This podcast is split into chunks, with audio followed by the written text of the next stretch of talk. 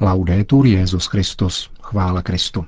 Posloucháte české vysílání Vatikánského rozhlasu v neděli 11. října.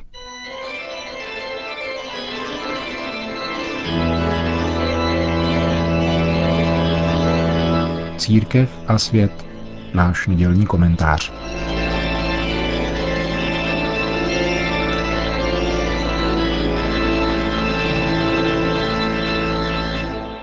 Již od počátku křesťanství byla rodina ideologicky atakována, například takzvanými gnostiky.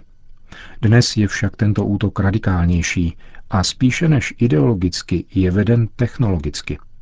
Není to otázka teorie, nýbrž praxe, účinných prostředků, které mají produkovat lidská individua mimo pohlavní komunikaci. Říká francouzský katolický filozof Fabrice Hadjadi, který se ve své poslední knize, mající ve svém titulu otázku Co je to rodina, věnuje tématu, jímž se zaobírá probíhající biskupská synoda v Římě. Čelíme tedy technologické destrukci rodiny, táže se italský žurnalista tohoto gymnaziálního učitele a otce šestičlené rodiny. Co je dnes místem, kde se tká rodinné předivo? Odpovídá otázkou Fabrice Hadjadi. Kde se setkávají, konverzují a někdy hádají generace, ale přitom se prostřednictvím toho nejprvotnějšího úkonu společného jídla nadále sdílejí a udržují mezi sebou společenství. Tímto místem je tradičně stůl. Dnes se však stále více hltá ve dveřích ledničky, aby bylo možno se co nejrychleji vrátit ke svému monitoru.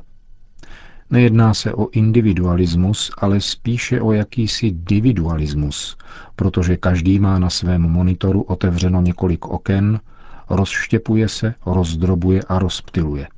Ztrácí svoji tvář, aby se stal množstvím profilů, ztrácí svoji závislost, aby měl svoje heslo. Stůl v rámci genealogické a tělesné komunikace združuje. Naproti tomu tablet či jiný elektronický přístroj v rámci technologické a odtělesněné komunikace působí rozpad – Technologické inovace kromě toho sugerují, že to novější je lepší než to starší, čímž rozbíjí ctihodnost toho, co je starší, a zkušenost vůbec. Pokud se vytrácí stůl, pak také proto, že adolescent se stává hlavou rodiny. On totiž umí nejlépe zacházet s poslední elektronickou výbavou a děda ani táta jej nemají čemu učit. Uzavírá svoji odpověď Fabrice Hadžadí. Francouzský filozof klade ve zmíněné knize provokativní otázku. Vycházeje z předpokladu, že děti potřebují především lásku a výchovu, jak se běžně tvrdí, proč by měla být právě rodina, ve které se dítě narodilo, privilegovaným místem jeho růstu? Nemohlo by to být i nějaké jiné místo? A v zápěti odpovídá. Je to otázka, kterou položil Aldous Huxley v románu Brave New World, česky konec civilizace – pokud máte dítě cestou pohlavní komunikace, pak je to jednoduše proto, že jste spali se ženou. Tím se však nedostává žádných záruk vašim reprodukčním či vychovatelským kvalitám.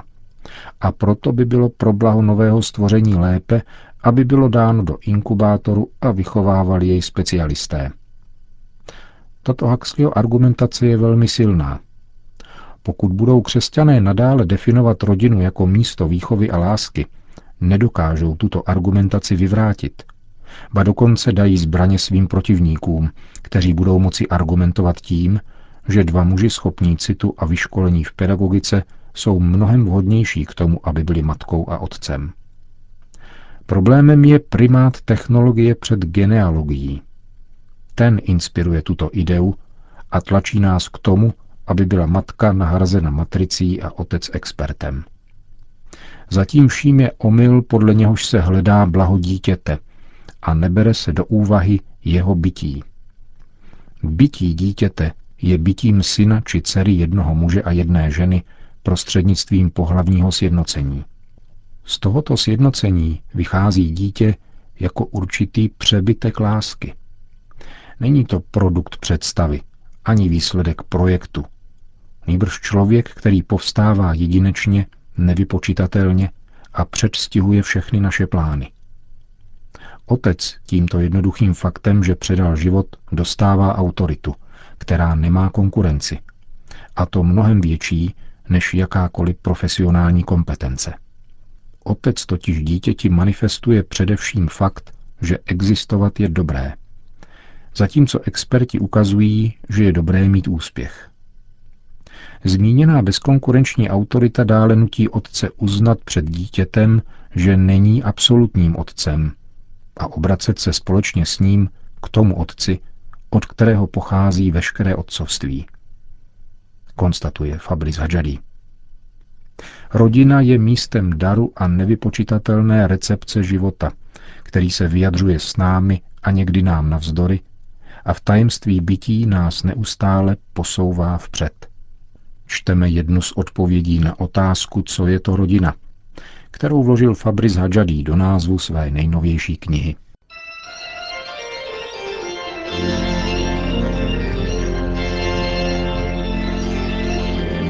To byl náš nedělní komentář Církev a svět.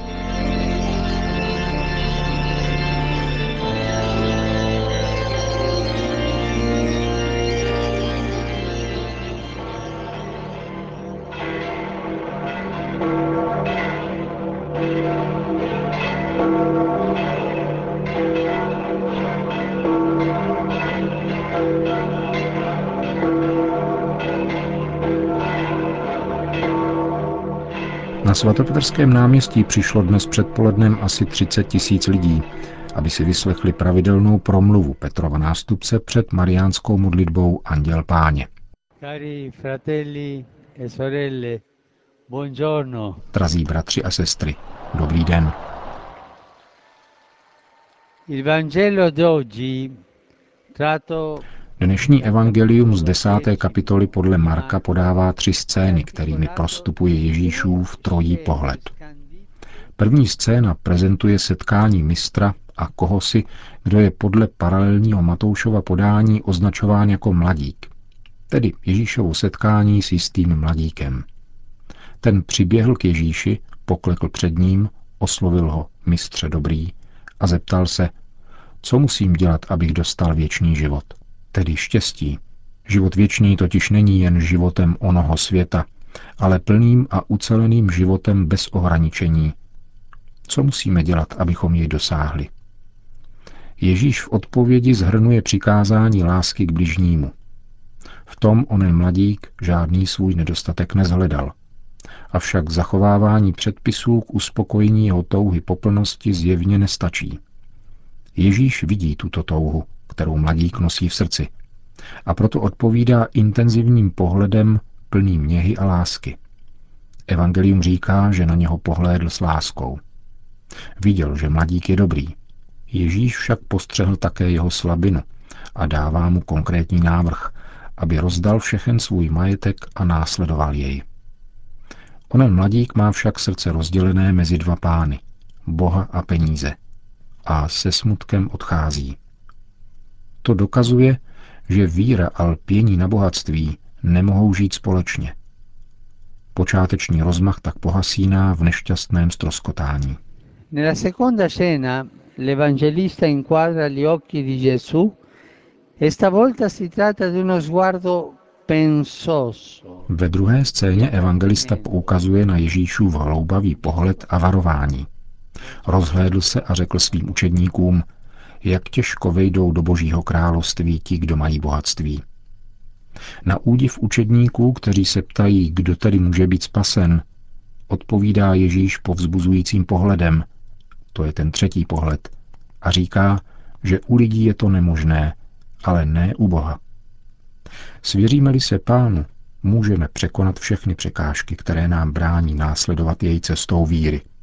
Svěřme se pánu a on nám dá sílu, spásu a bude nás touto cestou provázet. Siamo arrivati alla terza cena, quella della solenne dichiarazione di Gesù. A tak jsme se dostali ke třetí scéně, tedy ke slavnostnímu Ježíšovu prohlášení. Amen, pravím vám, kdo opustí všechno, aby mne následoval, bude mít život věčný, i stokrát víc, už nyní. Toto stokrát víc jsou věci dříve vlastněné a pak opuštěné, ale opětovně nalezené v nekonečném množství. Zanechá se majetek a výměnou se dostane potěšení z pravého dobra. Namísto otročení věcem se osvobozením získá svoboda sloužit z lásky. Zřeknutím se majetku se získá radost daru. Ježíš to říkával slovy, je blaženější dávat, než dostávat. Il giovane non si è lasciato conquistare dallo sguardo dell'amore di Gesù.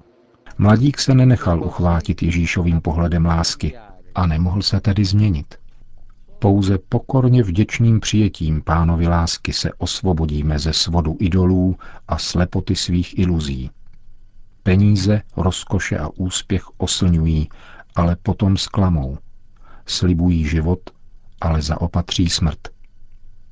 Pán od nás chce, abychom se odtrhli od tohoto falešného bohatství a vešli do pravého a plného, autentického a zářícího života. A já se ptám vás, mladí chlapci a děvčata, kteří jste na náměstí, pocítili jste na sobě Ježíšův pohled? Co mu odpovíte? Odejdete z tohoto náměstí raději s radostí, kterou nám dává Ježíš, a nebo se smutkem, který v srdci působí mondénost? Pana Maria, ať nám pomáhá otevřít srdce Ježíšově lásce, Ježíšově pohledu, který jediný může uhasit naši žízeň po štěstí. Končil papež František svoji hlavní promluvu. Potom obrátil pozornost k aktuálnímu dění a vyjádřil se ke včerejšímu vražednému útoku na účastníky demonstrace v ulicích Ankary, který přinesl smrt 95 lidem a dalším 246 lidem způsobil zranění. Včera jsme s velkou bolestí zaznamenali zprávu o hrůzné vraždě, ke které došlo v Ankaře, v Turecku. Bolest nad mnoha mrtvými, bolest nad zraněnými. Bolest proto, že útočníci napadli bezbrané lidi, kteří manifestovali za mír. Modlím se za onu drahou zemi a prosím pána, aby přijal duše zemřelých a utěšil trpící a příbuzné. Po společné mariánské modlitbě Anděl Páně Petrův nástupce všem požehnal. Sit nomen Domini benedictum. Ex hoc nunc et usque in seculum. Aiuterium nostrum in nomine Domine. Qui fecit celum et terram. Benedicat vos, omnipotens Deus, Pater et Filius et Spiritus Sanctus. Amen.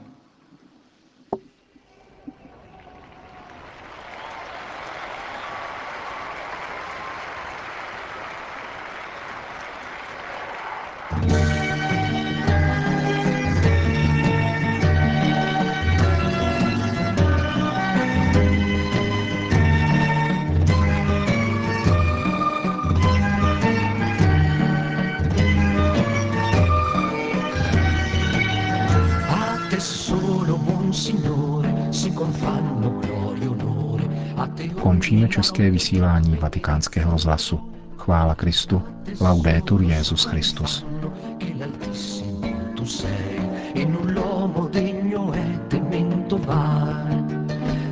laudato mio Signore con le tue creature, specialmente fra te sole la sua luce.